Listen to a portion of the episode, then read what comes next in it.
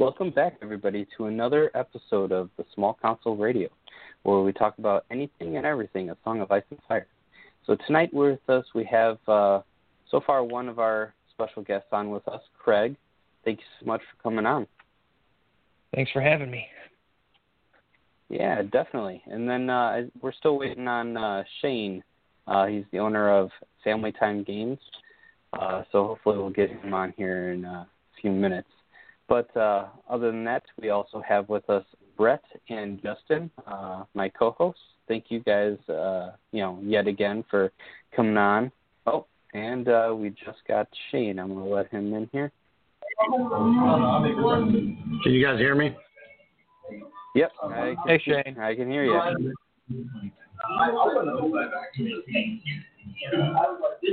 Is there too much loud in the back noise in the background? Yeah. All right, give me a second.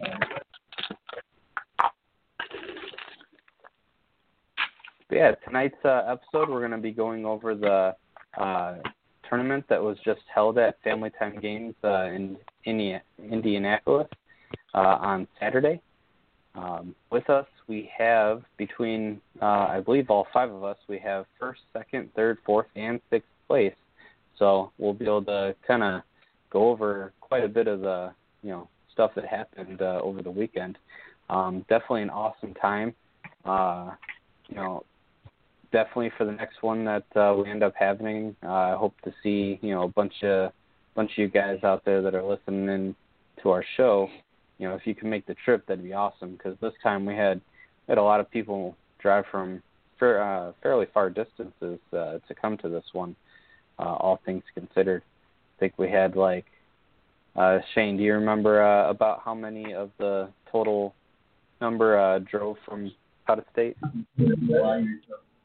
Well, we had 21 show up, 22 that participated, and only three of us were from Indiana, really. Wow. Yeah, that's pretty awesome. So it's definitely a yeah. Events that you're going to want to, you know, drive, you know, make the trip for. It's it's definitely an awesome time. Um, yeah, so we're going to just kind of be going over uh, how the event went, uh, kind of the missions that were played, and some of the stats that we had seen throughout the day, and uh, kind of the lists and opponents that uh, you guys faced. Um, I I'm going to start with Brett uh, to kind of get him out of the way because you know save the best for last, right? Uh, Brett uh, Brett here got uh, first place with his uh, Lannisters so, Brett, why don't you uh, start us off by kind of going over your like a quick rundown of your list and then what you faced? Um, yeah, sure. Um, of course, the the first thing to start with is the list, and uh, so to begin with, I I was going to run a Joffrey list, and I guess the rum did a little bit of talking for me, and I kind of promised that I was going to run a Joffrey list, but at the end of the day, I decided that since uh, this was being called a Gen Con event. I wanted to try to defend at least with Tyrion in one of the lists. But since we had um, Dark Wings, Dark Words, and Game of Thrones, I really, really, really wanted to run the High Sparrow because I've been I've been really liking the uh, Warrior Sons and the Poor Fellows. So I'll go with the list and then just make a little side note about them. Um, so the Tyrion list I ran was Tyrion and a unit of Poor Fellows, uh, one unit of Knights of Casterly Rock, the Mountain That Rides, a unit of Pyromancers, a unit of Cutthroats, uh, Tywin, Varys, and Pycelle. So it's somewhat of a pretty standard Tyrion type list where you've got some glass cannon like units, and then you've got uh, Lord Varys in the mix. Um, I actually ended up changing this list at the very last minute. I was sold on crossbows with Preston, but I did actually have a conversation with Dave and Justin and kind of fighting with myself, and I decided to drop that unit of crossbowmen and bring the pyromancers. I was on the fence about bringing them, but I was actually really glad that I did. Um, and then the High Sparrow list was uh, the High Sparrow, Tywin, and Walder Frey, two units of Knights of Casterly Rock, a unit of Poor Fellows, a unit of Poor Fellows with Preston, and the Mountain That Rides this list I also ended up changing just at the very, very last minute. I initially had Warrior Sons with Champion of the Faith. I dropped that unit and replaced it with Knights of Casterly Rock, and I upgraded Cersei to Walder Frey, and that ended up being another pretty big addition. So, uh, in round one, I drew Free Folk. Uh, I coined this list. I don't I don't know what he named his list, but I coined it the uh, the Harma Circus. It was a Harma list with I think four or five bears.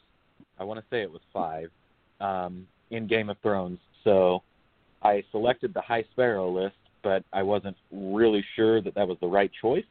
Um, being the free folk are pretty good at getting onto objectives and holding them, and with two Knights of Casterly Rock and only the two poor fellows who die very quickly, I kind of regretted choosing that list because it was going to be a tough fight in the center. Um, it ended up working out because I was able to use some serious uh, Lannister trickery to take care of the bears. I actually paid mutinied one of the bears off the table. I managed to Lannister supremacy with the help of uh, Hear Me Roar and a panic token. Just on a really wild shot, I was able to kill another bear with that, got it to fail the panic test. And the other bear I was able to kill with Walder Frey over the course of uh, last activation one round, first activation the next round. So uh, I was able to mitigate the impact that the Bears had, and I kind of forced him to fight me with his Raiders, which uh, Lannister Supremacy did a lot of the heavy lifting for me in that situation as well. Um, so that one worked out pretty well. It was still a really tough game. He ended up getting a bear behind my Knights of Casterly Rock that were holding the center, and I actually wasted Tywin's. I won't say I wasted it, but I spent Tywin's ability on a bear, and it just seems it just seems so weird that you know you pay four points for Tywin to shut down one big play, and it ended up being a bear because I knew that he had fainting maneuver and he had moved Harma in range, and if I hadn't put Tywin on that bear, I was looking at four attacks with no defensive saves in my rear with vicious, and it was going to be really bad. So I went ahead and Tywined that bear. Um, the next round, nice. I actually played Shane, who is on the show. Uh, this was in a Dance with Dragons. It was another really, really tough matchup. Um, Shane is a fantastic player. Uh, he and I have sparred at the store, and he has a tendency to get the better of me in those matches. So I was pretty nervous going into it, um, especially because he was running a Tully list with uh, three units, or I'm sorry, all four units had the Tully keyword. Um, I'll let him tell you about the list, but essentially it's very high morale and it has some healing. So it was a really, really difficult matchup. And uh, in that one, it was, man, we just played a really tight game, and it ended up being kind of tense uh, because we were very deep in uh, in concentration, and it was a it was kind of a bitter match until the very end, and uh, so that one was really really tough as well. And then I kind of ran the gauntlet because the next player was uh, Craig, who's also on here, and uh, I played him in Dark Wings, Dark Words. Um, I usually like the secret mission, and I still do. I really like the scenario, but to be honest, of all of the games that I played, it's not because of Craig, but it was kind of a boring game because he and I kept drawing objectives that just didn't really matter. They weren't. We weren't able to complete them. We weren't able to really do anything with them. Um, so it was a really low-scoring game. The action in the game was really fun, but I, I chose my high sparrow list in that scenario, and um, I ended up drawing like the three perfect cards that I needed to shut down some of his big plays. Um, I'll let him go over his list and not reveal too much, but I had two Protection of the Father and a Wealth of the Rock, which was really able to swing that game. Uh, he could have very easily collapsed my flank with the poor fellows and and uh, started wrapping around my army. So I was very fortunate to have those cards at that time. And I believe, if I'm not mistaken, I grabbed the letters and drew Mercy of the Mother as well. So it was just a really good, nasty hand to uh, to get me out of that sticky situation. And then the final match was another another really really really good player that I've ran into at Gen Con and at the other Indy events, uh, Chris Bloom, and he ran a Stark uh, Greatjon Umber list, which is an absolute nightmare for the mountain that rides. Um, essentially, I wasn't going to be able to send the mountain in to fight anything unless I knew for sure that he was going to kill it because lash out with all umbers is auto death for Gregor if the card goes off. So it was really really tough. We we played a little bit of a game of chicken on one flank, but I absolutely fell in love with cutthroats in this event, which I'm sure when it's Justin's turn, he'll tell you how much he loves his cutthroats. Um, my cutthroats on the right flank, I actually stuck them over on the right flank to hold that flank down, and they ended up not only holding the flank, they took over that entire right flank and then swept across with the help of some of Tyrion's cards. So, just a reminder for the listeners: uh, cutthroats. If your if your unit has not activated that round when the cutthroats attack, they become vulnerable automatically. So, with Tyrion's cards being able to um, stop activations with delay order, I ended up getting I think it was two or three attacks in a row uh, on that flank, and and the, he was vulnerable every time I attacked because I was able to delay his orders and stop the unit from activating and doing any, anything about the cutthroats that were in his flank. So it was a really really nasty situation. But again, three really awesome opponents, or sorry, four really awesome opponents. One was uh, a gentleman I've never met and played before. Craig, I've never played before, but I've met him and I'm pretty familiar with him. And then obviously Shane, my ultimate sparring partner, and then Chris and I have a, a tournament history with each other. So it was really, really fun. And uh, I think at the end of it, I, I had some good card draws in the right situations, and I had some some great dice rolls that helped out. Um, I played my heart out. I was physically sweating in some of those matches, but I think that's what happens when you're playing high end players. So absolutely, per usual, great fun, and uh, it was just a pleasure the entire day. Awesome. Yeah. So uh, your first round was. Uh, do you remember who that was against? Yeah, it was Murray. Uh, his name's Murray. He came from Ohio. He actually uh, is really good friends with Rachel Sprotberry, who uh, was kind enough to bring herself and, and participate in her very first Song of Ice and Fire tournament with us. Um, following up with her after the event, um, as as usual, as what I expect from the guys that come to our tournaments, we were all pretty, uh, we were all really kind to her, and she had a really really good time. Uh, she never once felt like anybody was upset because she didn't know the rules.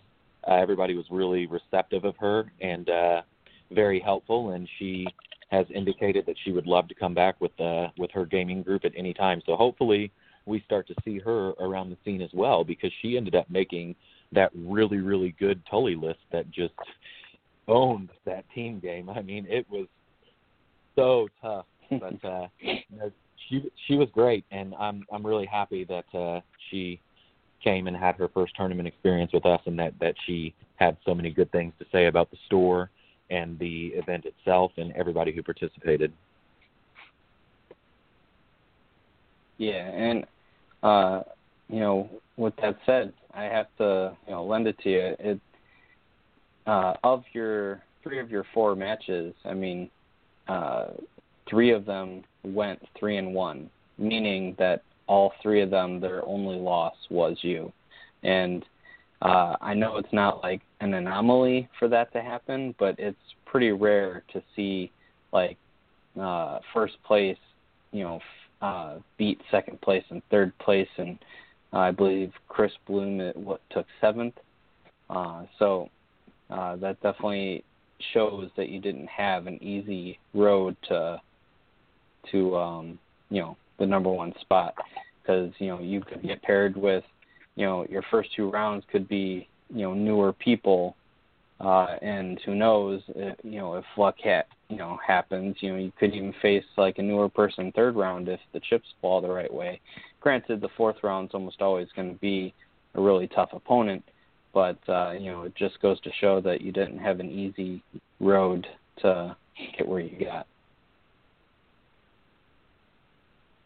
um looks like uh yeah I mean, sorry, like I said, I was it wasn't it wasn't hot in the store, but um I know for sure um in in the match with Shane, I was definitely sweating.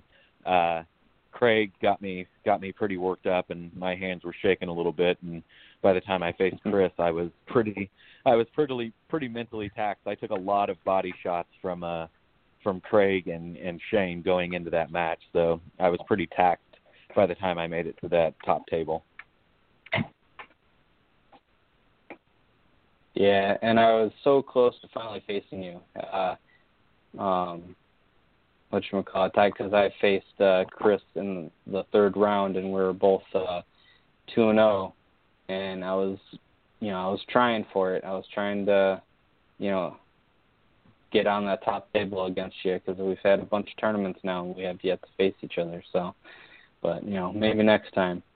Um, next up, we can uh, kind of jump over to Craig since uh, Craig, you took uh, second. Now we had an unusual amount of three and ones, and that's because uh, with 22 players, I believe we're supposed to technically play five rounds, so that way there's no, uh, there's only one undefeated. But every round that there was a pair down, uh, that paired uh, the person who got paired down lost.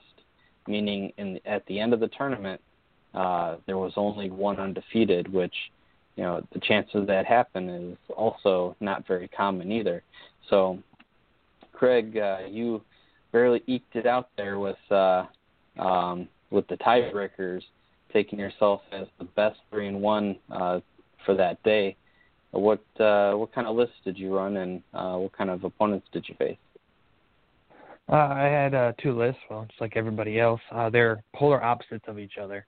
My first list was a Robb list. I had him in Zerkers. I had Hodor in Zerkers. I had Tully Cav, and I had uh, Stark Bowman with Rickon and the whole point was to kill very quickly. Uh, my other list was Howland Reed. It had Tully Cavaliers, two units of sworn Shields, and two units of Crannog Trappers, trackers with uh, three NCUs. So that list was not meant to die at all. So kind of trying to cover all of my bases there. Uh, first round was against uh, Cameron, and he ran a Lannister Supremacy list that had three knights of Casterly Rock, Cersei, two units of guardsmen with guard captains, and I believe the Sparrow was his commander. Now I got myself in trouble early in that one. Uh, before deployment, even he actually put all the objectives on one side of the table, my side, and then he won the roll off. So he got to pick sides. So he had all five objectives to start the game um, basically I just ran, which ended up helping me because in the end I didn't have to hold any units back on objectives. I just went straight up the table at him. I ran Howland in that game, and it was rather as as far as casualties go, both sides only took only lost one unit. Um, I used uh, each, wow I can't talk today. I'm sorry guys, but um, oh you're good. I was able to get uh, sworn shields with Rickon onto the center objective, and he went to countercharge me with his Knights Casterly Rock. I drew Crannog traps twice and sundered it up into my hand, so he didn't get a single charge all game that wasn't weakened. So that was fortunate on my end. But I also drew Swift Advance. And with Crannog Trappers, Trackers being one of my favorite units, I played it. I maneuvered, shot for free, and then shot for my action. And then passed my Lannister Supremacy twice on nine ups somehow. But he only had two NCUs, which left me the swords. So, three shots, one round with one unit of trackers. and th- I love that unit, I really do. But it gets better. I took another objective with my other unit of trackers that objective was when you score it, you take a free maneuver. So I sat on it, waited till the end of the round, scored it, took a free maneuver, shot him again, and killed the knights in between rounds. So that's a fun story to tell. And then I quit attacking. I think I attacked once the rest of the game after that. Uh, basically, what I did is I just screened him off from getting to the three objectives I had taken and just sat there and racked up points. I didn't want to take any Lannister supremacy tests, so I didn't attack. And I think I ended up winning like 12 to 7 in that one. Second game was against a guy named Nick, and he was a great guy, a lot of fun to play, but it everything kind of went my way. Um, I had him on activations. He was playing Baratheons, and so I drew Swift Advance again. I was running my Stark list. I waited for him to move his army up, and he was first player. So I waited for him to move uh, all his units up. Then I played Swift Advance on my Stark Bowman, moved up, shot him, took the swords, shot him again, and then opened the next round, taking the short swords, shooting him again. Very few units can take three shots from Bowman without some kind of response, and that unit was no different. So to start the game, he was significantly handicapped. Um, he responded well.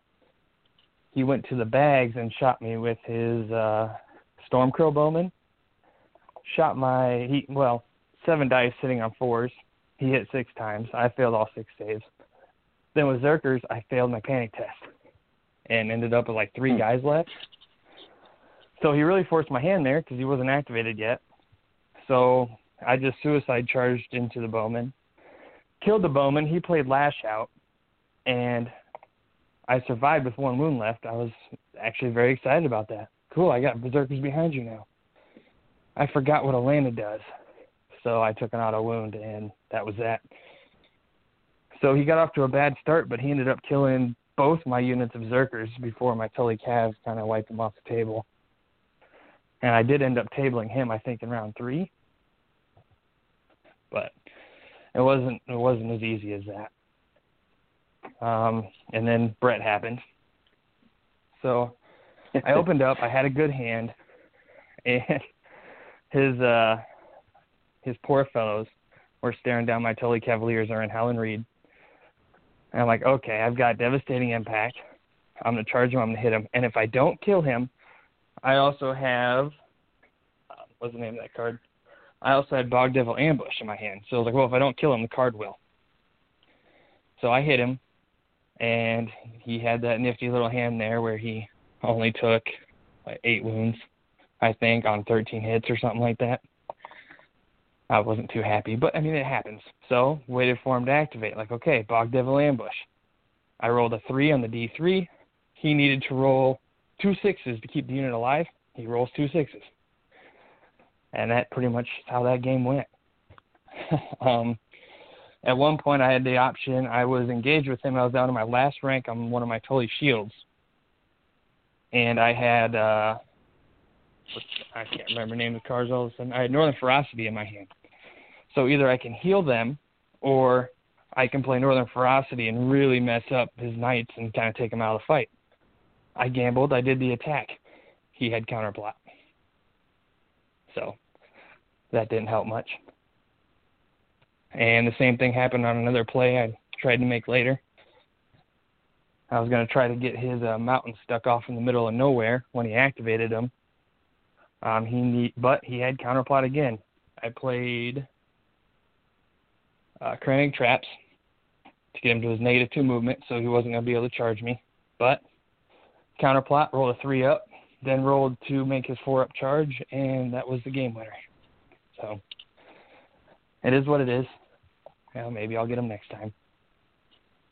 And the last game, which was Fire and Blood, was I was determined to not fall all the way down out of the top five.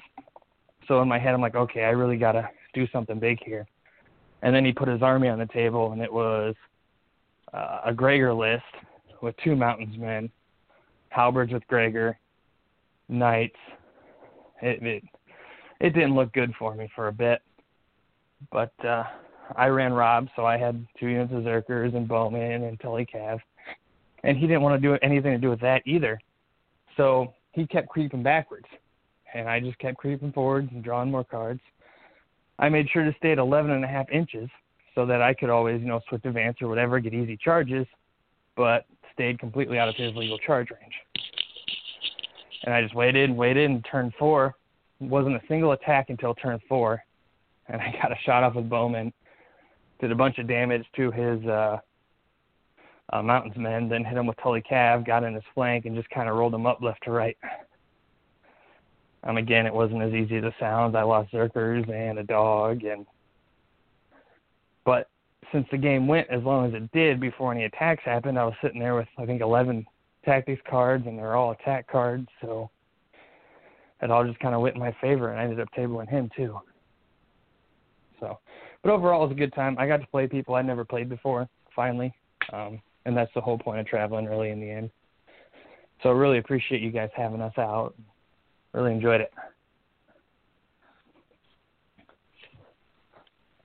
Well, I, Yeah, I I don't we all think, uh, you making the trip. What was that?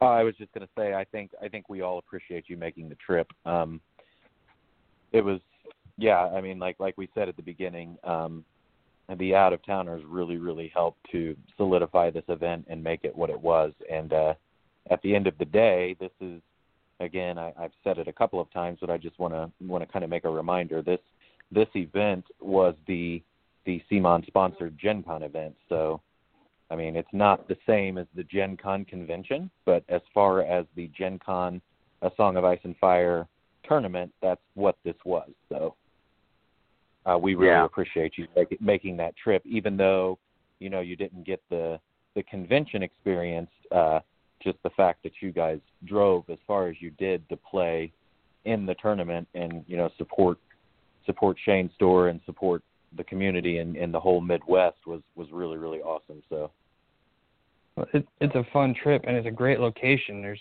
hotels within walking distance, nice restaurants within walking distance. So I mean, it's it's a great place to host it. So we love making the trip. Well, thanks. Yep. Thanks. Yeah, agreed. I think uh, this is at least our third time going out there, me and Justin, and then uh, my nephew uh, came this time, and you know it's just it's a blast. So anyone that's kind of on the fence, definitely uh, take that leap and you know try to make it out to the next one, because uh, you know the more we get, the you know the bigger you know bigger it'll be. Uh, and you know it'd just be awesome time, and you know come hang out with us, and you know, go out to eat and all that stuff. So, uh, how about you, Shane? Uh, you uh, took third uh, with your Starks. How did that go for you?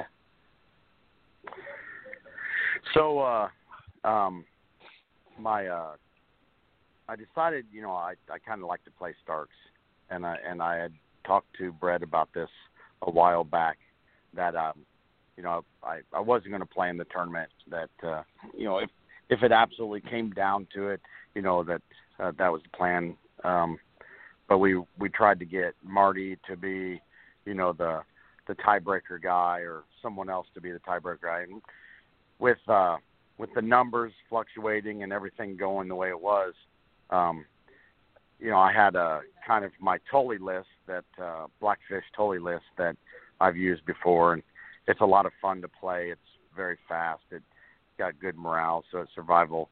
Uh, you know, one of the most powerful things in this game um, is still Lannister supremacy. And Brett was like, Shane, you should play Lannister supremacy. Show them. And I'm like, nope, nope, not going to do it. He's like, but they need to see it. They need to see what what happens. And so, uh, you know, I I've played that a couple times and come close to. Uh, well, I won the uh, Adepticon, not this last year because we didn't have it, but year before last. Uh, or no, I didn't win it, but I came close to winning it. We did multiple armies, multiple days, and the second day I chose not to play Lannister Supremacy because I didn't. Uh, I didn't want to take the tournament. There were so many local players up there, and so I played Free Folk after day two. On day two, I mean, and so anyway, I just I didn't want to do it. I didn't want to play. It was a tournament that I was kind of running. Um, so, but um, the long and the short of it was we ended up, and Marty didn't want to play. He wanted to observe and uh, he wanted to record and make notes and and take notes. And he actually said he's probably gonna have to leave early, so he didn't want to play. And so Brett kind of forced me in a corner, and I said, "Well, I'll play, but here's the problem: is is I do not, you know, want to win my own tournament, um, but I'm not going to let just you know go let throw the games and let people win. I'll give them a good, strong opponent. I'll play the best of my ability, and then, you know, what happens, what happens." And so uh, my my list was Brynden Tully or uh, Blackfish in uh, Tully Blackfish in uh, Sworn Swords, and then I had um, Tully Sworn Shields with Rickon and Osha in it, and Shaggydog off to the side, and then I had uh, two units of Tully Cavaliers, um, and then let's see, I used uh, uh, Brett. What were my NCUs? You you know better because you played Uh, them. Yep, Sansa, Arya, and Eddard in that list were your were your yeah, yeah, Eddard. Stark. That's it. Yeah, Eddard was the blank, the one I was blanking out.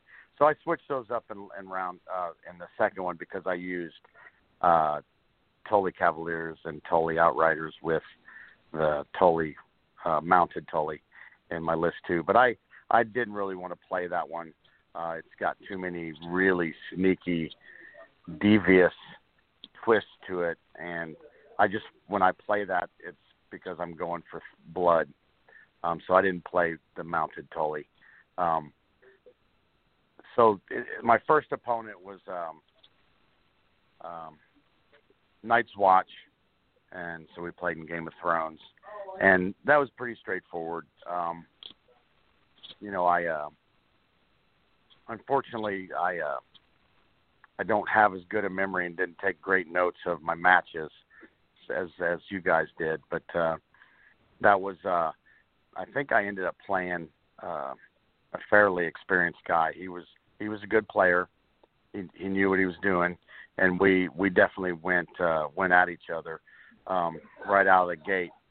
The um, the problem was is my low morals and my healing ability with Eddard and everything. I was getting the charges off first. I was healing. I was passing my morale, and um, his units didn't have the survivability because I kind of I ran the Tully Cavaliers as a one-two punch, and so I would just make sure that I could get a double charge on any unit I was going after, and um, the um, it, it was not a pretty thing when a unit gets hit with two units of Tully Cavaliers charging. So, um, I think I let I let them choose to go first, and they did choose to go first. So, you know, um, I I have a I have a big like of choosing my side of the board, and most of the time people want that first cho- choice of the uh, the tactics board. So I always kind of give them what they want, and then I plan my game accordingly. So as I was as I was planning out my attacks, you know, I uh, I let him move up. He moved up where I could get within range. Um, round two came up, and then I just double charged his first unit, wiped it out, maneuvered and pivoted, and then I let him get a charge on my Tully Cavaliers, and then charged with the other Tullys back into him. So it just the the game spiraled real quick when when you start to when you've got seven or eight activations to seven or eight activations, and then you lose a couple units in round two and round three, and all of a sudden you're down to three or four activations to seven activations. There's not a whole lot you can do. You kind of just watch the game start to spiral out of control.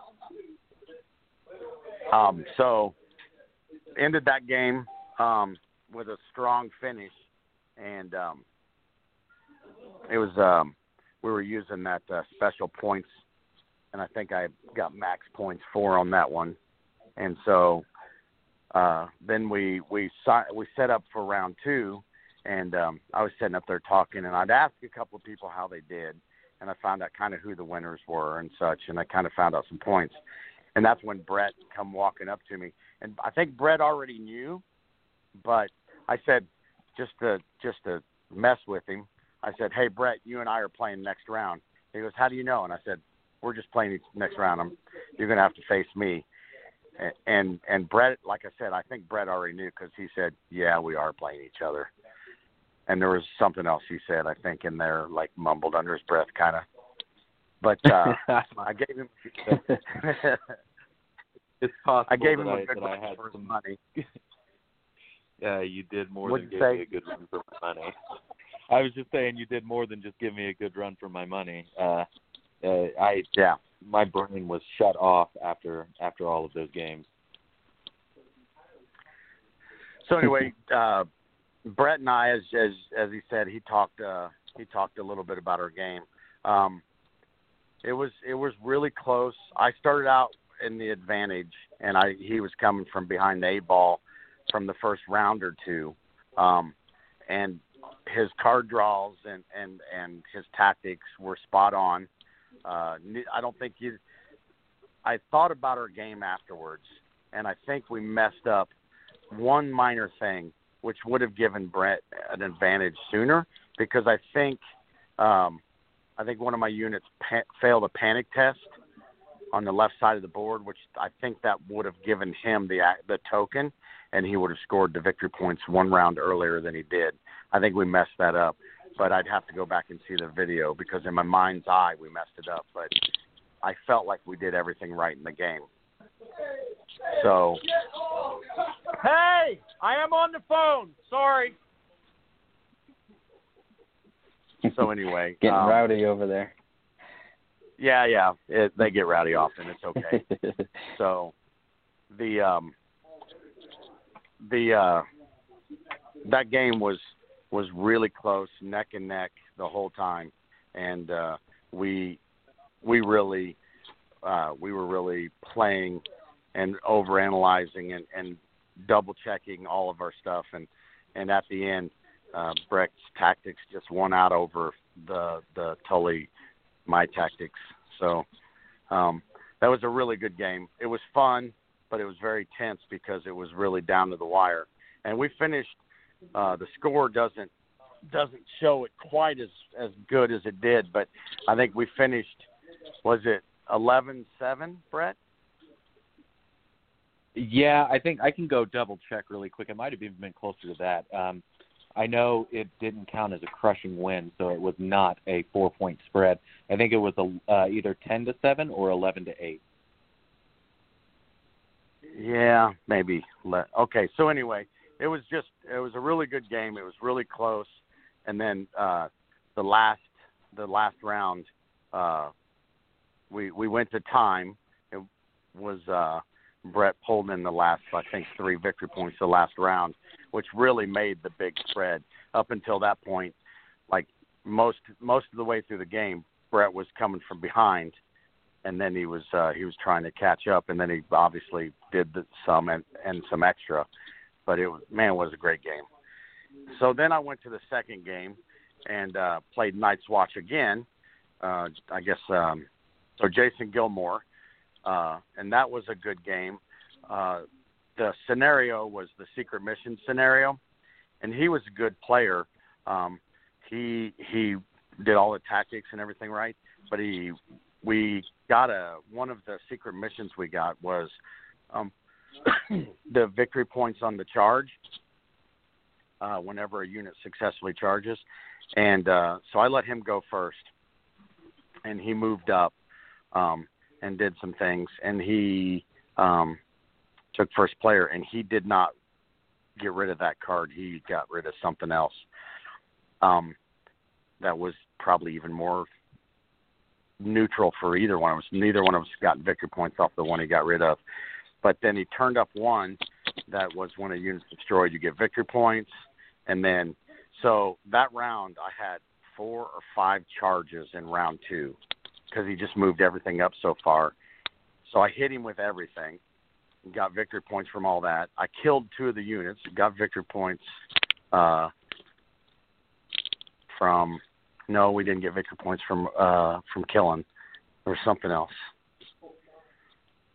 Oh heck, I don't remember. But anyway, it was. It just. It wasn't a, a unit bashing mission. Neither one of us really lost anything. It was. Uh, he lost the two units the whole game, but it was just I was able to capitalize on all the secret mission um, victory points, and and I think we we ended that twelve to twelve to two or something like that. Uh, he he didn't get any charges off. Uh, he left that in. I was able to charge again in round three and got some more victory points from it. So it just it was a the game wasn't as one-sided as it, the points looked, but because of the secret missions, it was a solid victory.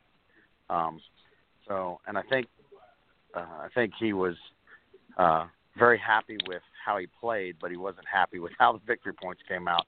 We talked about it afterwards, and he said, "I just couldn't, I couldn't monopolize on any of the secret missions, so I just knew the game was lost." And then round four, which sorry, uh, sorry to say this, Brett, but round four I played um, a new guy to the store named Jake.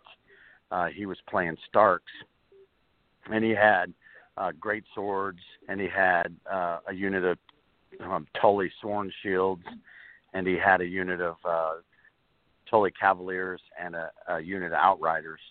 Um, and he had Eddard and he had Sansa, and that was a really fun game. Um, but he just couldn't. He put all of his money and all of his tactics into trying to kill uh, Osha's unit with Rickon, and they he just couldn't get through them. He couldn't do enough damage.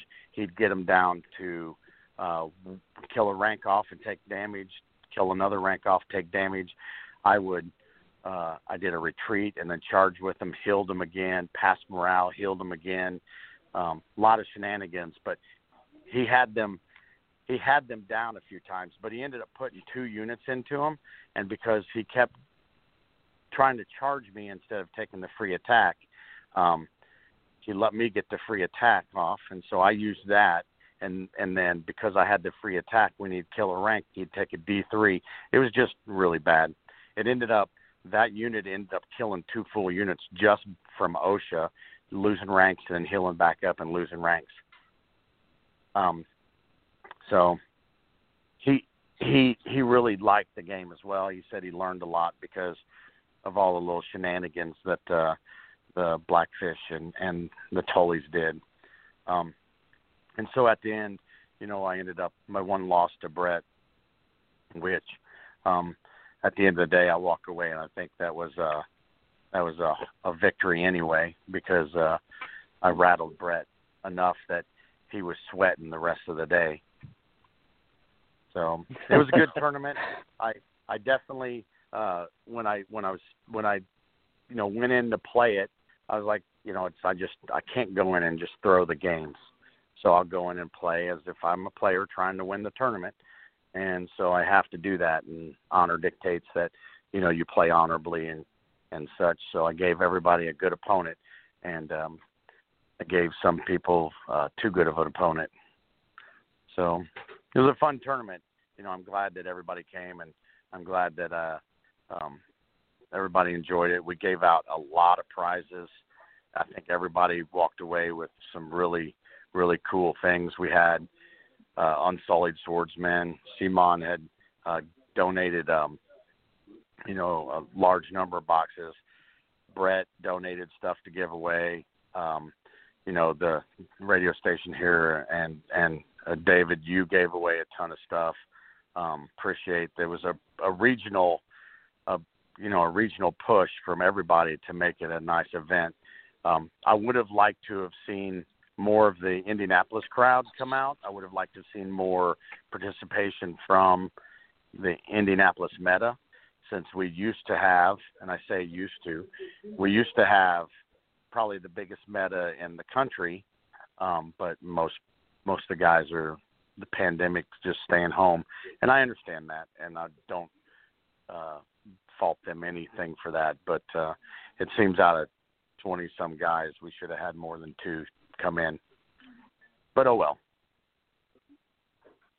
Yeah, probably next time though. I think uh I think all this uh you know be over before we know it and get back to back to life and the way things were and see huge turnout, huge uh surge in people wanting to get back out there and get uh their armies on the field. And uh I just wanted to throw this out there. So anyone because I know people have mixed feelings about uh, you know uh, like people who are running the tournaments, playing in the tournaments, and this and that. Uh, Shane and even Brett denied any prizes whatsoever, uh, and they all got uh, grandfathered down to the next places. So, uh, I mean, that is an awesome thing, and uh, you know, I think Craig, you actually ended up getting uh, a uh, Greyjoy starter box, if I'm not mistaken. Well, one that will be sent to you. Yeah. Yep. So, Which I appreciate. Uh, I just want to. So I just want to throw that out there because uh, I know there's probably some people, you know, hearing hearing all this that uh, Shane, uh, he not only did not accept any of the prizes, he uh, hosted us, gave us a ton of uh, you know uh, prize support, and you know if it wasn't for him and his store, uh, we wouldn't have been able to have this awesome event. So, uh, thank you, Shane, for hosting. Oh, my pleasure. Yeah, we gave away a Hand of the King box set. We gave away Rose Knights and Ruler of Faithful. I mean, we had a bunch of good prizes. Um, and that's you know that's what I told Brad. I said you know the guys that I beat get my picks. Um, so yeah, it was a good time. Thanks thanks for saying that. That's that's kind of you. Yeah, of course. And then I guess uh, next up would technically be me, but uh, fourth place is getting kind of down there. So I'm just going to do a super uh, like recap of of uh, my running. So I did go three and one. Um, I think uh, if you guys, uh, anyone can go on the uh, Song of Ice and Fire stats and look at all the um, all the breakdowns of everything and all the players. Uh, I believe I only uh, was it Craig and Shane. You guys were tied for the first tiebreaker, so you both were three and one. Then the second tiebreaker was special points. That was the margin of uh, victory. And then uh, Craig uh, only beat out Shane by going to the next um, tiebreaker, which was total points of units destroyed, which was 80 to 60. So that I mean that was it's about as close as it can get. Um, you know, because that's only like what five points a game over the course of all four games. And then for me, uh, I was only one special point away from you guys uh, with my loss. So that means, uh, um, you know, all of the three and ones were so close. It was like the matter of like one special point each. Uh, with uh, let's see, with you two be the only ones that actually tied in the first tiebreaker slot. Uh, it was you guys with 13, me with 12, uh, fifth with 11, then uh, Justin 10, and then Chris Bloom with nine. So very very close tournament. Um, first round, so I played Starks. Uh, I ran my usual Blackfish list that I talk about all the time. I made a small tweak. I took out Rickon and Meera and uh, downgraded uh, my Varys to have three points, and I used those.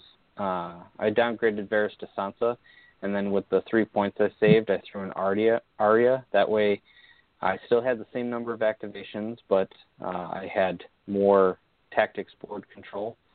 Um, I figured it might help me uh, in case there's a surge in Baratheons and a bunch of Axles out there trying to snipe my wolves. So uh, after trying it out, it definitely uh, felt a lot more comfortable. Uh, I may have lost that wolf on the field, but I also lost the additional victory point that I might give up if Rickon died because my list is pretty, I wouldn't necessarily say glass cannon, but it's super offensive. So uh, you never know if you get like one shotted. So I think overall it was a good change.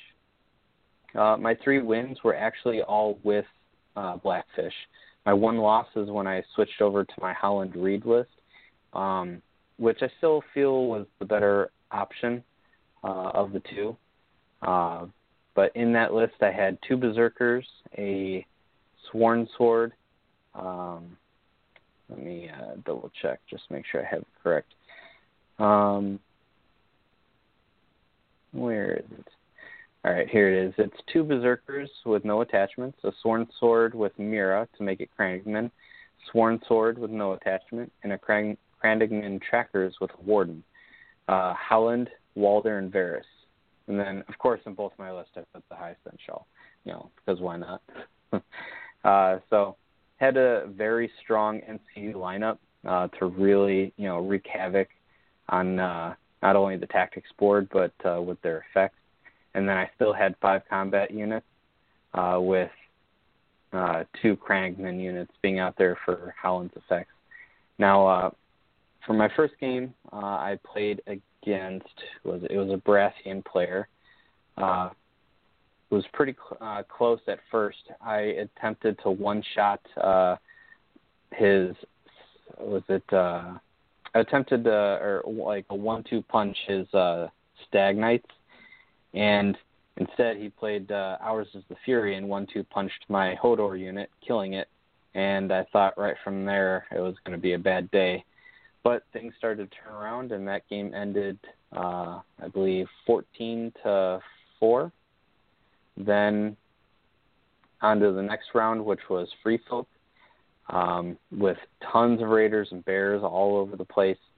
Uh, that one, I think I only really ended up winning uh, as well as I did because uh, deployment kind of hurt uh, hurt him really bad. So it was in Dance with Dragons, and he moved all of them up, all side by side, and then when he charged me, the back end of his tray was still touching both units on either side so they couldn't shift properly. So they were still legal charges because they were over 50%. But now, because the remainder of my tray had less than 50%, nothing else could charge me because everything else was still in my front arc. And he didn't have Lady Val and uh, no other way to kind of get into my flank. So I was able to, the whole game, uh, with my high morale and my Blackfish list, with everything being four up, uh, I was able to just one on one all of his units. Uh, he started to come back a little bit. Uh, he was able to do two endless hordes uh, on the same round by taking the both unactivated, and then came in and really started to turn things around as far as what you saw was killed on the field. But by that time, uh, I believe the game ended 11 to four. Uh, and then the third round, I faced uh, Chris Bloom and his uh, Starks we both ran Howland against Howland in Dark Wings, Dark Words. That one uh, I'm a little salty about, but uh, overall it was an awesome game. Uh, he he uh, he played an awesome game and came back. Uh, my mistake was being too uh, reserved. I'm a very aggressive player, and I think that kind of hurt me. So the very first uh, round, there was the objective where you can forego an NCU to gain a point. So I just played the stall tactic, and for two straight, uh, for all of round two and all of round three, I got six victory points uh, just for not doing anything on the tactics board. Uh, and he didn't do it once, I don't think.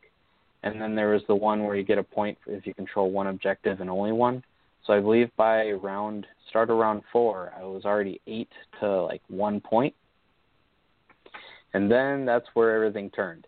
Because I had been so reserved and kept backing away and just collecting my points, knowing that I was biding my time and that there was almost no way he could uh, keep me from reaching 12 before he could catch up. Well, at the end of my turn, where I got to pick the card up and then replace it, because you're no longer, uh, I don't, I think it used to be that you could ditch the one that you pick up, but since you can't, you have to lay it and swap it. The one I pick up is your opponent gets, uh, you get four points if you're in your de- opponent's deployment. And so because I placed it, that meant it was going to be two full rounds before I was going to be able to get rid of that card. Well, he was already backed backed me up into my deployment, and two straight rounds of eight points, and then the last round he was able to mop me up and nine points all in one go. So even though I lost, the victory points was 19 to 15, and with the uh, way the secondary uh, points work, or the special points by the margin of victory, you only need to be four points higher to get the max points, and for if you lose, to get the worst points. So even though I got 15 points, uh, I still uh, got the worst result uh, possible. So uh, a little salty, but like I said, I still had a blast, and it was a very, very close game. Came down to one just random card kind of coming up and kind of ruined my day, but uh, you know, fourth place, I definitely can't complain, uh, especially when the only loss I had was down to the wire in a very fun game. Uh, Chris Bloom is an awesome opponent. I've uh, I've had the pleasure of facing off with him in the last tournament. Uh, last round, uh, what one was that? That was the uh, Fire and Blood, correct? Um, and that one I faced. Uh, what did I face in the last round? Um, can't remember.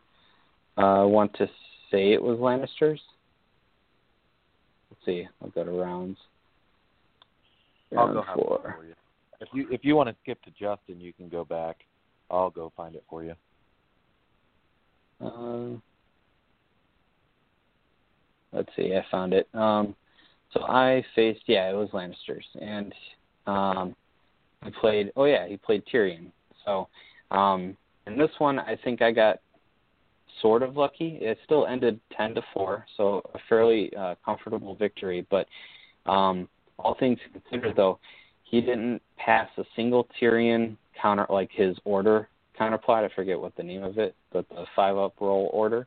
Uh, he didn't pass a single one of those, and he didn't draw a single. Uh, he only drew one delay orders while not having the mail, so I still got to pick the next unit. And he only drew one adaptive tactics and no cunning ploys. Uh, so Tyrion, my opinion, best commander in the game. Uh, best lineup of three cards uh, commander could ask for, and a very solid ability. Uh, the fact that you take all that out of the equation, and you know you're really not getting much out of him. So I think uh, to give credit where credit's due, I think um, the game would have been a lot closer if maybe you know who knows maybe I wouldn't even have won uh, had he been able to get uh, his key uh, you know cards to kind of come back and beat me out in there. Uh, but again, with my Blackfish list, it's three Berserkers and a Umber Great Axe, and um, at that point, what do you mark? Because you know you're given two extra attacks to some really scary units. So for him, I was able to, I think, mark some poor fellows and uh, the mountain that rides. And though the mountain that rides can be kind of scary with six attacks, uh, if I can position correctly and kind of get in there with a nice charge, um, with some like a ton of attacks from berserkers, then you know I could take him out before he becomes a problem. So, but yeah, uh, that was kind of what I faced, and uh, we can kind of before we jump into like some of the interesting stats uh, that uh, happened over the weekend, uh, we'll end off with uh, Justin. So Justin, you were the only neutral player in the whole tournament, and you still took sixth place, three and one. And like I mentioned before, it all came down to the you know to very small differences. Like you could have just as easily been, you know, the second place if you know just slight differences happened throughout the day. Uh, that's how close everything was, and being the only neutral player to go, you know, three and one, or the only neutral player in the tournament and going three and one, you know, says a lot. I I will win one of these tournaments. That's my goal with neutrals. Someday everyone will be like, "Oh, I should play neutrals because I win one tournament." I don't know if that's true or not, but that's my hope, and then I can get some sweet card sleeves. Uh, no, so this tournament, out of every tournament I've been in with Ice and Fire, because uh, I do do a pretty good amount of them, uh, this was stressful in the best kind of way. Like I did not have a single easy game, but they weren't like annoying at all. Like all four of my, it was really hard to choose a favorite opponent because all four opponents were just fantastic players, fantastic opponents. Uh, it was a blast. The whole time I was I was doing what Brett was doing the whole time, just sweating, uh, trying to figure it out. I came up with like I don't know, like a dozen new ways to do things, just trying to not lose because every game was super close. Um, so the first game I played Lannisters against Calvin. Sorry, I don't know anyone's last name, so I'm just going with first names. um, but he was a Lannister player. He's I don't know if he's part of the Ohio group per se, but he's from Ohio and kind of came with them. Um, super fun player, really difficult to play against uh, just because of his skill. Uh, like I said, he played Lannisters. I can't remember exactly the list, but of course, the Mountain of Rides was in there. Pretty sure I killed him, but I don't remember exactly. Uh, that game, he had two Warrior Sons, which were the centerpiece, and it's very hard right now to kill Warrior Sons with neutrals. Uh, I just I I couldn't get through them. I think I brought them down to their last rank like three four times total between the two of them throughout the game, Um, and I was running for that one. I ran a Ruthless, hoping that Calculated Cruelty and Walder would be able to um, do some work for me. Uh, unfortunately, Walder got shut off by the Game of Thrones card, you know, naturally. and then um, uh, I didn't really get calculated cruelty, but like once, and I think I was forced to shut down knights, maybe, or was it? It might have been, might have been Gregor.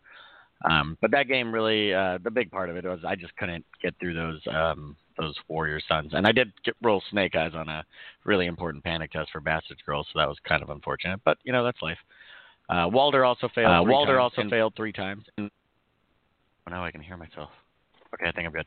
Uh, he failed three times that game. Throughout the the weekend, though, I played five games, and my worst record yet. I think I said he failed 14 out of 20 because I used all five of them, or all four of them, all five games. That was rough. That was a rough weekend. um, but super fun game. Uh, like there were parts where I couldn't tell if he was like angry or not. My opponent. Turns out he was just really concentrating, trying not to lose because I give him a run for his money. But I ended up losing that one. Uh, totally fair. I think it was like ten to eight. He had a lot more kill points than me. I had barely any. and then my second game, I played Adam, a free folk guy. Came with uh, Chris from Sunday Slaughter. Great dudes. Great opponent. Free folk. Um, I barely won that one. Actually, I feel mostly terrible about it because I won simply based off a failed charge. He needed a four and he got a three. He would have got an objective. Even if he didn't kill the unit that he charged, which he probably would have, he would have won the game because of it. Uh, and it was it was that close the whole time, and it went back and forth the whole time too. I think three times throughout that game, I'm like, I'm gonna lose, but I gotta stick to it, uh, and it just went back and forth. It was super crazy. I don't remember any specifics except I really hate playing against Mance NCU. It was awful. That dude was worth his weight in gold that game. He every round someone lost abilities because I just couldn't keep the tokens. Uh, between the two of us, there were like a dozen tokens on the table at any one point. It was insane. Uh, third game, I played the same person that both Brett and uh, Dave played, Mulkey actually. Uh, I played him three times now at tournaments. Uh, he's one of Craig's friends uh, from Ohio. I would like to say he's one of my friends too. Uh, super fun guy to play against. Very much enjoy our games. He was the uh, Bear Circus guy. Yeah, same list against me. A lot of bears. Oh, so many bears. Uh, I managed to kill all the bears without attacking them because cutthroats excel at killing raiders. Uh, but that game had a pretty funny highlight. So that was Darkwing's Dark Words, and uh, he used the eagle to uh, Weeper Commander and Bone Boys to charge my Bastards Girls pretty far away. It was a good charge. Uh, almost killed him, and then it was looking good for him. Uh, and then the next card that he drew because he had priority that round was kill the enemy commander. So his commander's behind my lines, except my commander, Ramsay and Cutthroats, was standing an inch away from his flank. And I had priority. I was like, oh, I'm so sorry, but I'm going to kill you now. And so I got four points just immediately just by wrecking his face. Uh, it was very bad luck on his part because uh, I think it was five to one at that point. Uh, that one ended actually the last game and this game both ended in draws on victory points, and I just got more kill points. Um, I think that one I ended up with a lot more kill points because I slaughtered the poor Raiders everywhere. Um, and then my last game, I played against Jason from the Ohio group. He was playing Night's Watch. I was fairly certain in round one, like after one one thing, I was like, "Oh, this is gonna go great. I'm gonna wipe out Daario and Sworn Bros." Uh, nope, that that didn't happen at all. I got two charges off with cutthroats into Sworn Bros.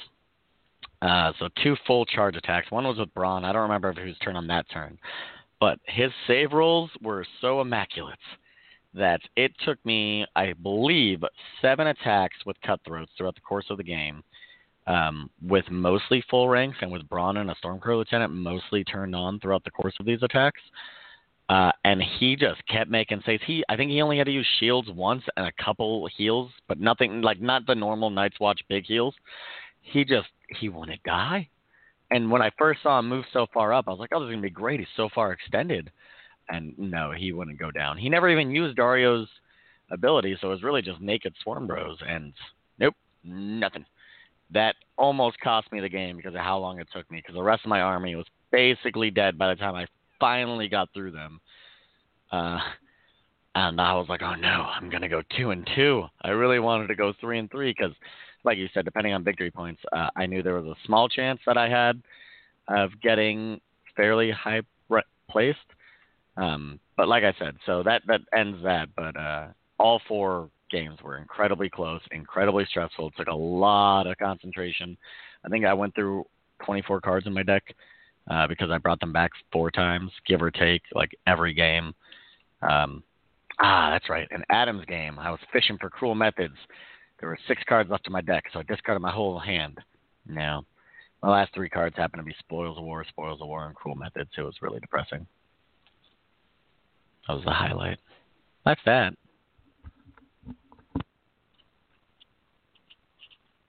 Nice. Yeah, and uh, one thing that popped in my head that I want to low key uh, throw out there, and maybe I'm just late to the party on this one, but uh, in my first game against a Baratheon player, he had Stag Knights with Daario.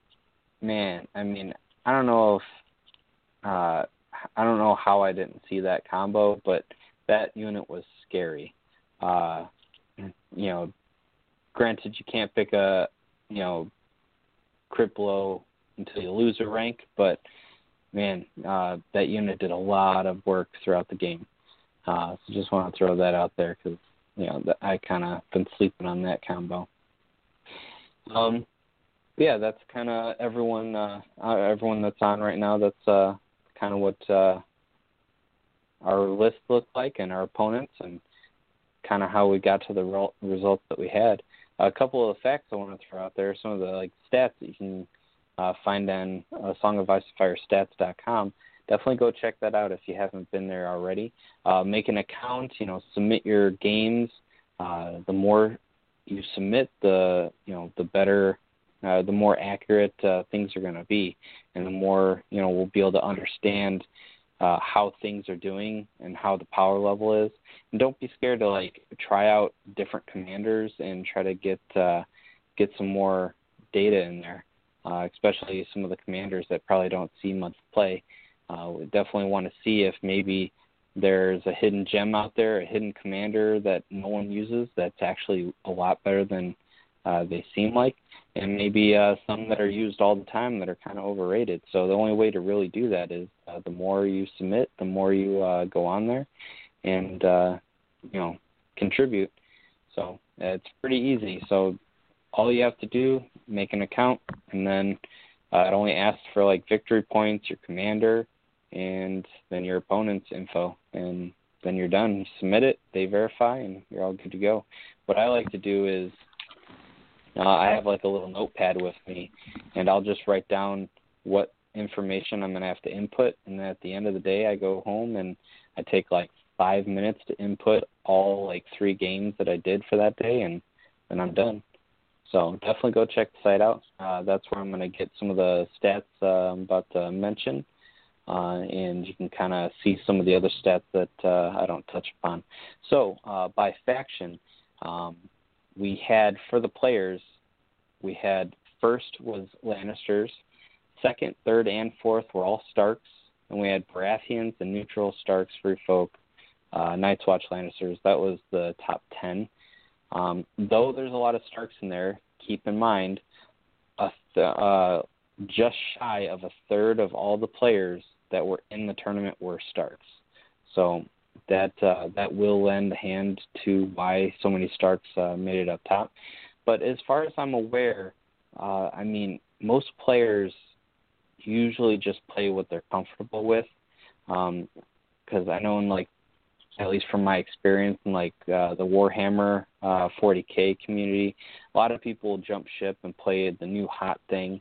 Um, a lot of the Stark players that uh, I had seen at the event were they're naturally Stark players. They're uh, so um, you know it's not uh, people jumping ship and you know jumping on the band- bandwagon uh, for the you know new strong thing. And I think Brett. Uh, what was the interesting stat that you had found about the the wolves? Oh, I was just saying that the the three dire wolf wasn't super predominant. Now Chris did run it um, in one of his lists, but it wasn't his primary. I think his primary was the Greatjon list, and then I think Craig, if I'm not mistaken, had it, but uh, Craig leans more into Howland as his primary commander. So I was just pointing out that it it the the 10 activation Stark wasn't anywhere near as predominant as it is in some of the worldwide events where where those lists tend to be the really dominant type of lists. Well, and they're not playing you and I, Brett. Fair enough. So yeah, so Starks uh, we're at a solid 32%, and then uh, so neutrals we're only at uh, five percent, but that uh, that equated to just Justin and uh, you know his camp of one. Yeah. some more Well, I people gotta some more people gotta start joining that neutral uh, bandwagon. Um, no Targaryens. Uh, I am not surprised. I, if you were to ask me, I would not be surprised that the percentage would be low for them. But if you told me that there wouldn't be a single Targaryen, that is something that surprises me, uh, especially because uh, uh, Brett, the Sword Masters were legal, correct? It's just the faithful and uh, Rose Knights that weren't. Correct. We decided to let the the Swordmasters in because they were supposed to be retail released. Um, did have some problems getting them in the U.S. So I uh, spoke with Shane, and he didn't have an issue with it um, as far as allowing them to go in um, because we really wanted to see Targaryen players, but no one ended up seeing. No one ended up bringing Targaryen. Yeah, that's that's surprising because uh, the Dothraki are, are not the uh, the Unsullied are super strong um, right now. So I was surprised not to see at least a single player, you know, rocking the Unsullied. Uh, and then between all the other factions, uh, Lannisters, Night's Watch, Free Folk, and Baratheons, were all between eight. Uh, Night's Watch and Lannisters 18%, and uh, Baratheon and Free Folk 14%. So nearly identical between all the other factions. So a nice, uh, other than you know a little, you know, other than there being a lot of uh, Starks and almost no Targaryen or no Targaryens and almost no neutrals, it was a nice uh, mixture of things throughout the tournament. Um, now, uh, Craig, uh, was there anything that kind of stood out to you between uh, anything that you had seen, either like uh, between factions, commanders, uh, just something that you saw throughout the day that kind of uh, sparked your interest? Uh, yes. Um, the Mountain Mountain was legal for this tournament, and I because of that I expected there to be a lot of Lannisters. Uh, in Indy last January, there was only two Lannister players, or maybe three. So I expected that to change because of the Mountain, and it did change. Three of my four games were against Lannisters. There were quite a few other Lannister players there, but I only encountered the Mountain Mountain once and that surprised me because I thought that would be the whole reason why people were switching back to the Lannisters. Um, something else I ran into too was a lot more two NCU lists. I think Brett was the only opponent I played that actually had three, which is Hmm. stark contrast to what it was back in January or what um, common knowledge says it should be. So that really Yeah, now that I think about it, now that I think about it, I think I only faced one opponent that had three. It's possible that one of the uh, two of them had three, but I know at least two of them uh, were only two, and one was three. That uh, the last person I can't remember, but yeah, I'm surprised that we didn't see uh, more three uh, NCU lists. Then, then again, you know, I don't think the three NCU uh, like meta has fully taken over out here. I think people are just now starting to warm up to it. Um, Well, you but uh, you guys can speak for yourselves. I played three NCUs every single round.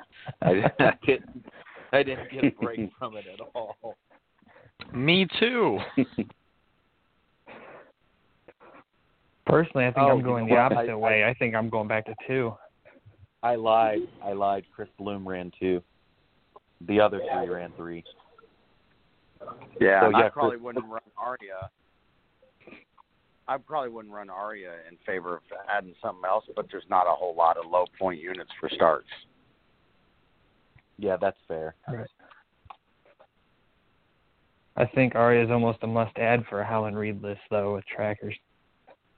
Yeah, well, honestly, um, Shane's list functions perfectly with the those three House Tully units. Um, that is another thing that made his list so tough when he played uh, refused to yield. It was D3 plus one wounds every time he played it. I was like, I am never going to kill these guys ever.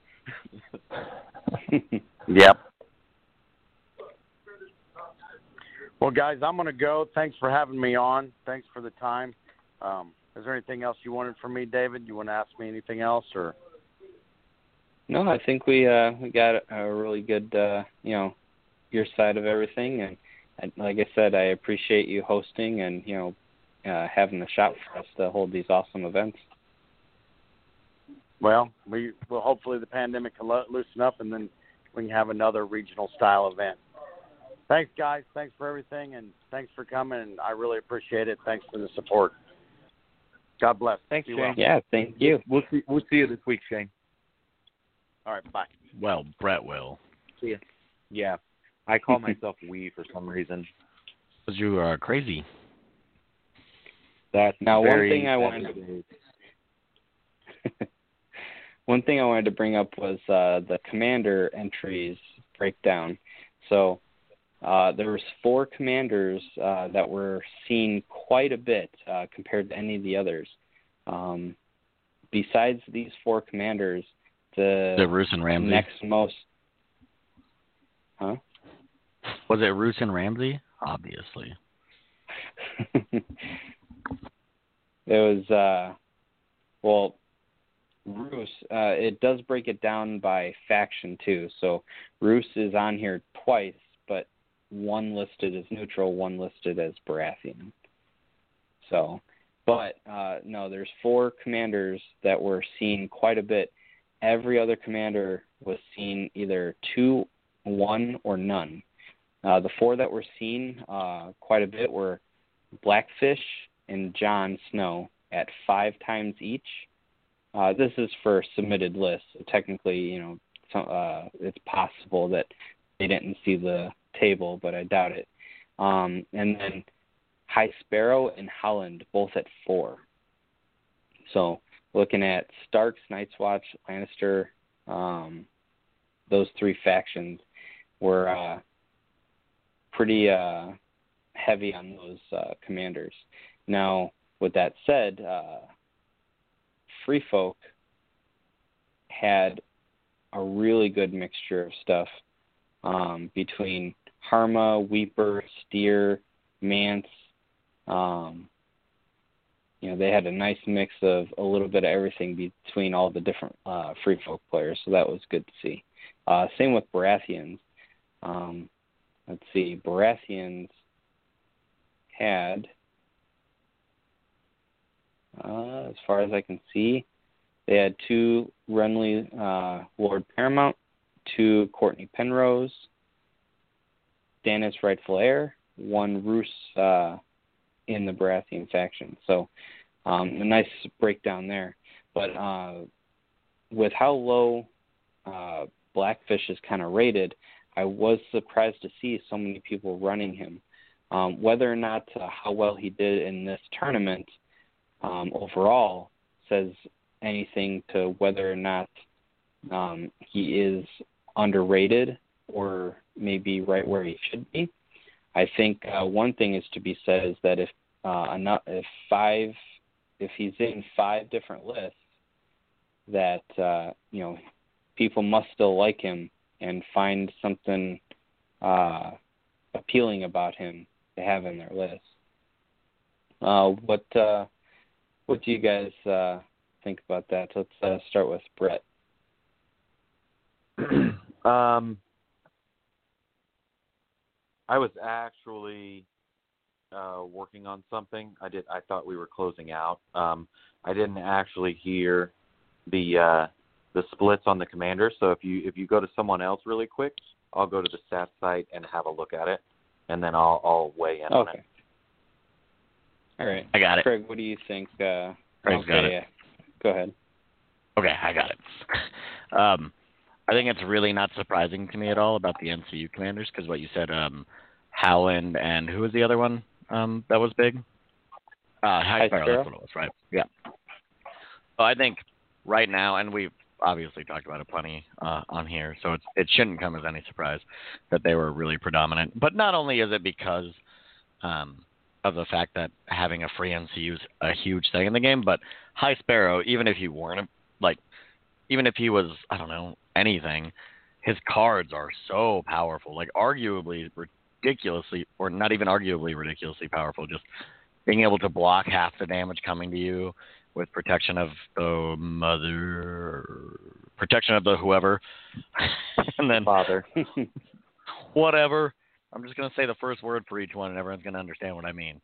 And then healing four wounds is his worst card, but I mean, you need four wounds. That's pretty huge, and especially if you're gonna run them into Faithless, which is pretty smart. And even if you don't, you can run them in like a what a cav list, uh, putting a lot of guys at fours, threes with Weirwood Tree, or if you're really unlucky to fight in a team tournament with uh, Tully Cavalier and Knights, they're at a three, which is great.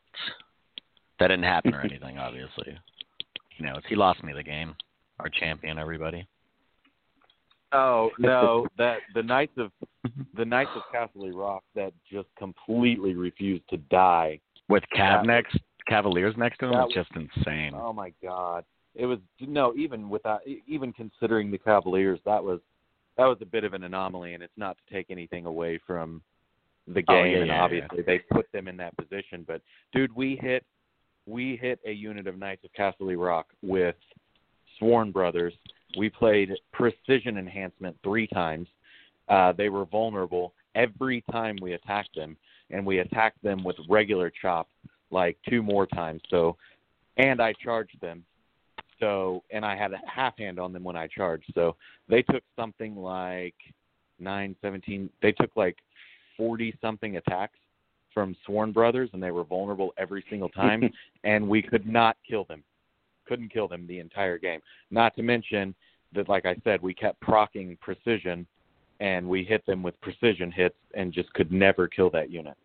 I'd like to point out to all our viewers that the uh, tried and true two-time Gen Con champion managed to kill literally nothing in our game, and I killed four units. So he helped, Bastard. he helped me out tremendously with Bastard drills in But- two turns. My Night's Watch did nothing. It was well, the rest of my army kind of failed him, though. I only had one unit left that did all the damage. The rest of my army died trying to blunt the damage to Brett, which is really funny considering they were just Bastards Girls. so they're not really made to blunt damage.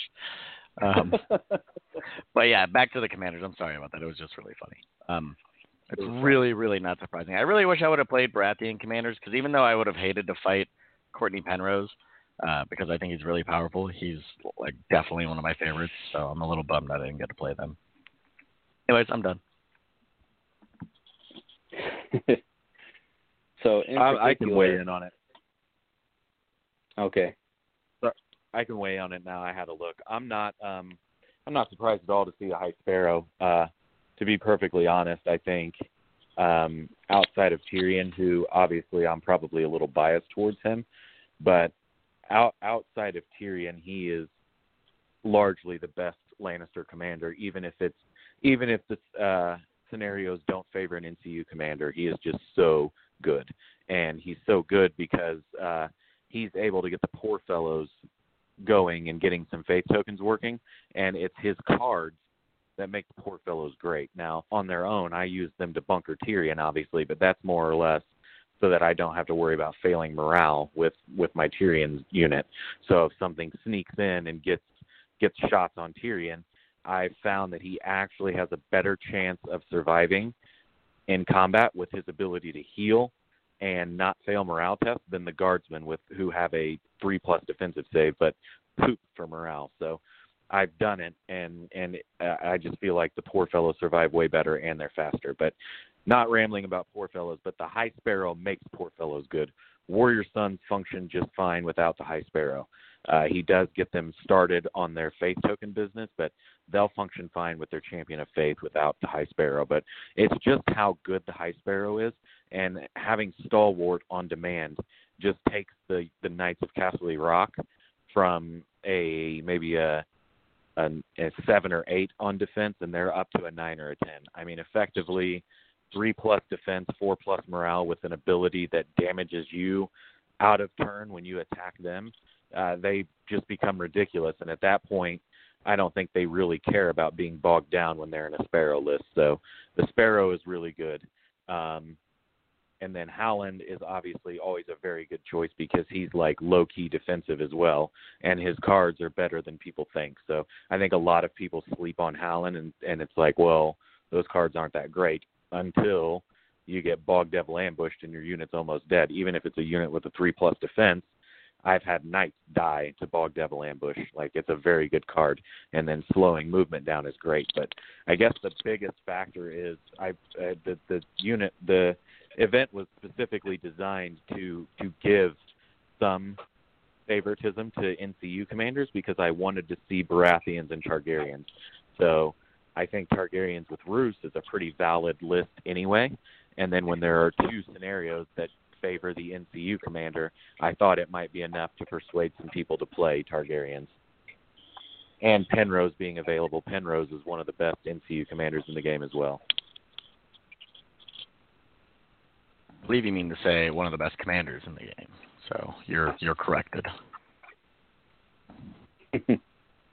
so, uh, Craig, how about you? Especially like with, uh, um, in particular, uh, Blackfish, how he's he's rated pretty low. Um, I think uh, this tournament bumped him up quite a bit, but I mean, I think he went from second worst to now uh, one, two, three, four.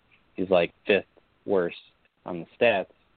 Um, I mean, uh, do you think uh, that that even though he might actually still be bad, that people just uh, he appeals to people, or do you think uh, there's something kind of hidden potential that uh, people aren't really seeing? Well, for me, I'm surprised he's ranked so low uh, to begin with, and not surprised he's being ran in tournaments. Uh, his cards are much uh, easier to play. Um, you know, if you compare him to Robb, Robb's cards, his re- free retreats, um, they give you the opportunity to set up bigger plays. Tully does not give you that. But what Tully gives you is a card is cards that you can use to prevent your opponent's big plays at any time. I mean, you're always going to get attacked. You can always use extra wounds. You're always going to get charged, so it's kind of nice to hit the guy in the face first. Um, they're a lot easier to play. Where if you look at Robb's cards, if you're holding an objective, you don't want to play Robb's cards. Or if you're tying up knights, you don't want to play Robb's cards. Or if you're trapped against terrain and you can't. So for me, he should he's a lot easier to play. Uh, Stalwart is always useful. So I don't actually understand how he's ranked so low in comparison to the other start commanders. That surprises me more than actually seeing him in a tournament. Because um, as you know, I did well with him in Indy, and I ran him again in the Iowa tournament a couple months ago. He's usually my preferred commander, but I went with Robb for something different. But at the end of the day, I almost always go back to the Blackfish. He's just so much yeah, more versatile. I think uh, I think it's arguable that uh, Set for Charge is one of the strongest cards in the game. Um, when right. when paired with a very hard hitting unit. Um, granted, there's there's counters. You know, you got counter plot and whatnot, and but uh, I think counter charge isn't uh, or set for charge isn't uh, something people are planning for, and it can be a game changer. Um, his other two cards are just okay. Uh, the healing one is especially like in my list when I only have one Tully unit, uh, two wounds is back is kind of lackluster.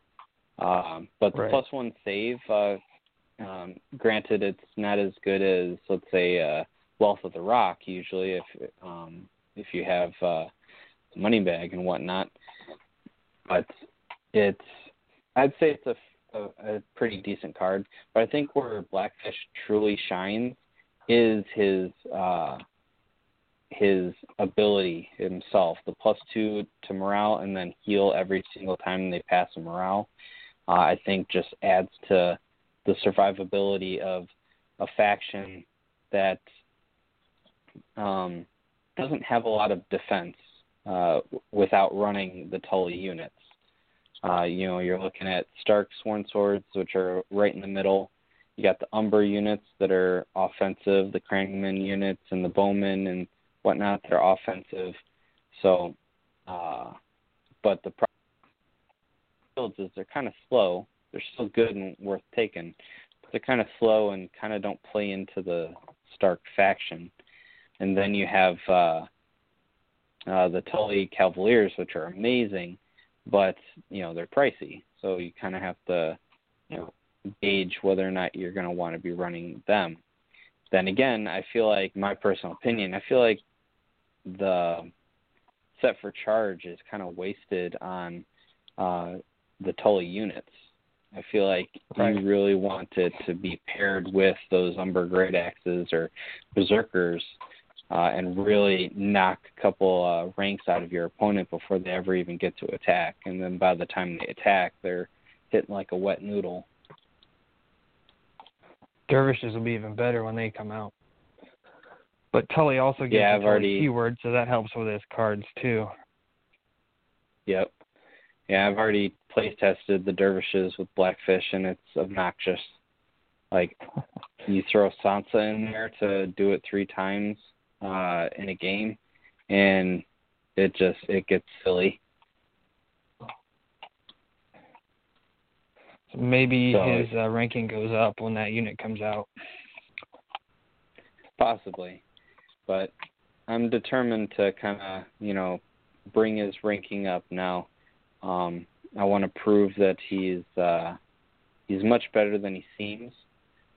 Um, you know, it could be entirely possible that people are not like kind of playing to his strengths, which is oddly enough with Umbers, in my opinion.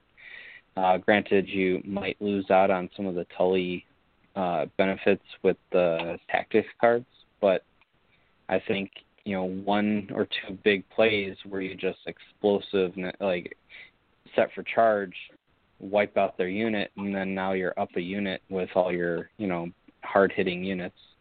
But um, how about uh, how about you, Justin? Uh, same kind of question. What's your thoughts on it?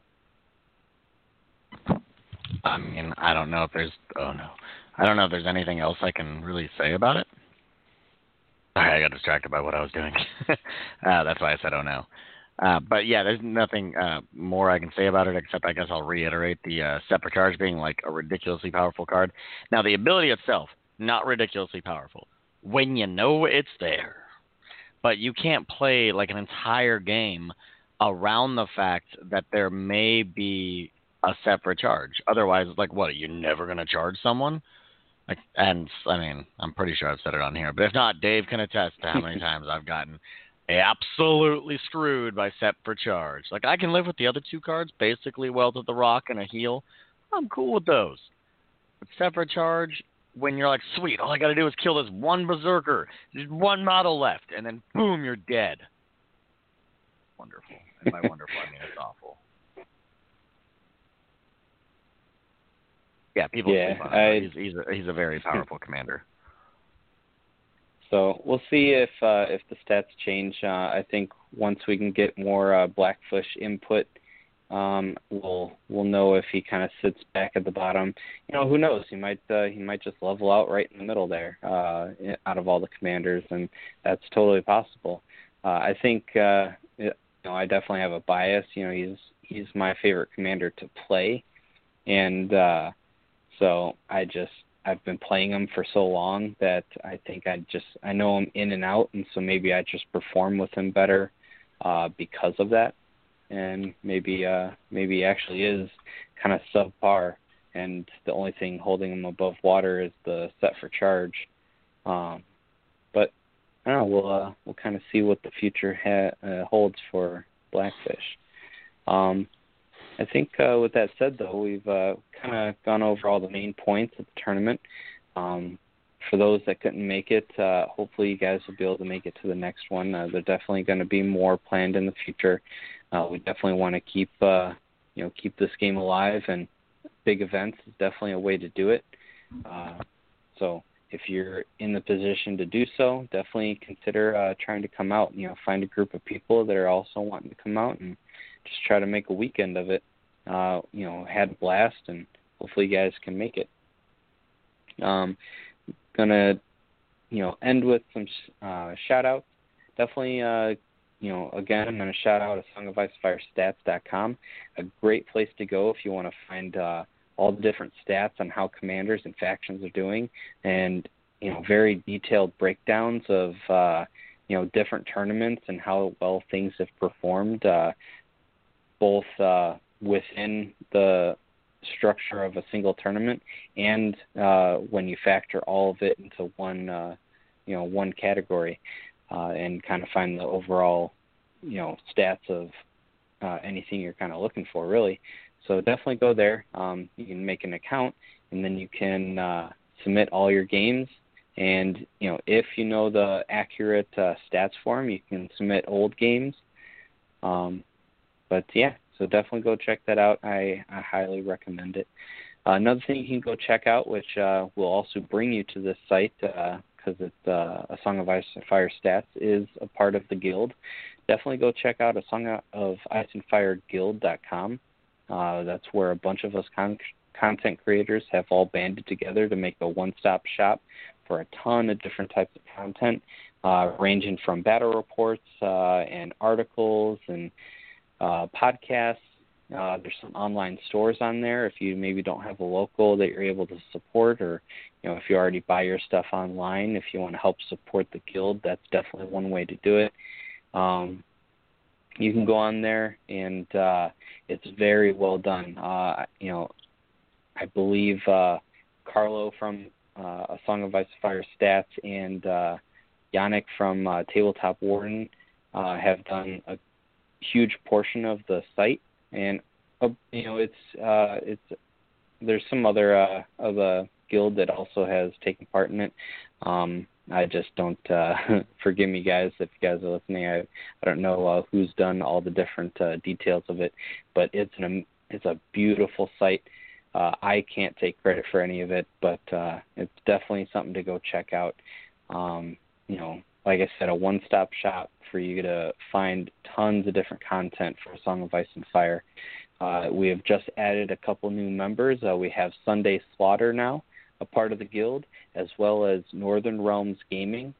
Uh, so definitely go there and you can uh, you know check out. Let's see, I think we have like seven or eight content creators now, all in one place. Uh, so, and you know who knows what the future may hold if we have uh, some more people uh, planned for the future. So definitely uh, go check that out. You know, for the guild and for uh, Small Council Radio, we would greatly appreciate it if you went on our Facebook page and liked and followed it. Also shared it out. Uh, that's the best way you can help us grow is just getting the word out there. Uh, if you have a group of people that uh, you play with, you know, just kind of in passing mention our name, you know, and if they seem interested, you know, send them the link. Uh, and yeah, and that is, I think we'll pretty much wrap it up. Uh, did you guys have any shout outs you wanted to do real quick? No, you pretty well covered everything. Um, just a real quick reminder. Um, obviously the event was held at uh, Family Time Games. Uh, he does have some stuff in stock. I was looking through some of his stock. He's got uh, some Poor Fellows left. He's got some Pyromancers left. He's got a whole bunch of Builder Crossbowmen. I'm not sure if that was a unit that people were having trouble getting a hold of. And Justin, didn't he have a whole mess of so many? Zorus Riders. so many So Zorus. Riders. So, you could run like a thousand point army with Zorus Riders. I Yeah, you would lose so- to a twenty point army, but that's not the point. so if you've got some if you've got some Song of Ice and Fire model needs, um, he would greatly appreciate the support. Um, we mentioned uh, we ended up giving away a whole bunch of prizes. I think the total amount of prizes that we gave away was uh, significantly more than the entry fees for the event. So anything you could do, if you have the ability to check it out and uh, support his store, he's got a whole bunch of models. Just check him out and see what he can do to help you out. Uh, very, very good guy. So. Yep, and you know, definitely, uh, yeah. If you don't have a, a local that you kind of shop at, definitely always consider you know some uh, family time games, and you know, uh, rather than maybe just some random eBay uh, shop, and uh, and I know Shane would greatly appreciate it. Um, but uh, oh, and I wanted to say I apologize to everyone. Uh, you know, I know I've mentioned a couple times that we're going to try to do a raffle with some unit boxes. Uh, we're still unsure of how to collect the money. Uh, so if you guys have any suggestions, go ahead and leave us a, a message on uh, our Facebook page or our me- our small council uh, messenger, and you know maybe some ideas you guys have because I think uh, if I'm not mistaken, I think PayPal has something uh, it's against their terms or their policy to do fundraisers or raffles through their site. So if you guys have any other easier way to do it, um, I plan once we do have a way to collect the money, we're going to do the raffles, and I have uh, raffle tickets that for everyone you buy, I'm going to write your name on it, and then we're going to I'm going to do some sort of like live uh, drawing, so that way everyone can kind of see that you know it's done fairly. Uh, but yeah, if you guys have any suggestions, we're all ears because we definitely want to start that. We just uh, kind of at a loss at the moment. Um, so uh, yeah, just send us a message and uh, we great, greatly appreciate it. But with that said, uh, this is the Small Council and it is dismissed. Step into the world of power, loyalty and luck. I'm going to make him an offer he can't refuse. With family, cannolis, and spins mean everything. Now, you want to get mixed up in the family business. Introducing The Godfather at ChumbaCasino.com. Test your luck in the shadowy world of The Godfather slot. Someday, I will call upon you to do a service for me. Play The Godfather now at ChumbaCasino.com. Welcome to the family. VGW Group. No purchase necessary. Void where prohibited by law. See terms and conditions. 18 plus.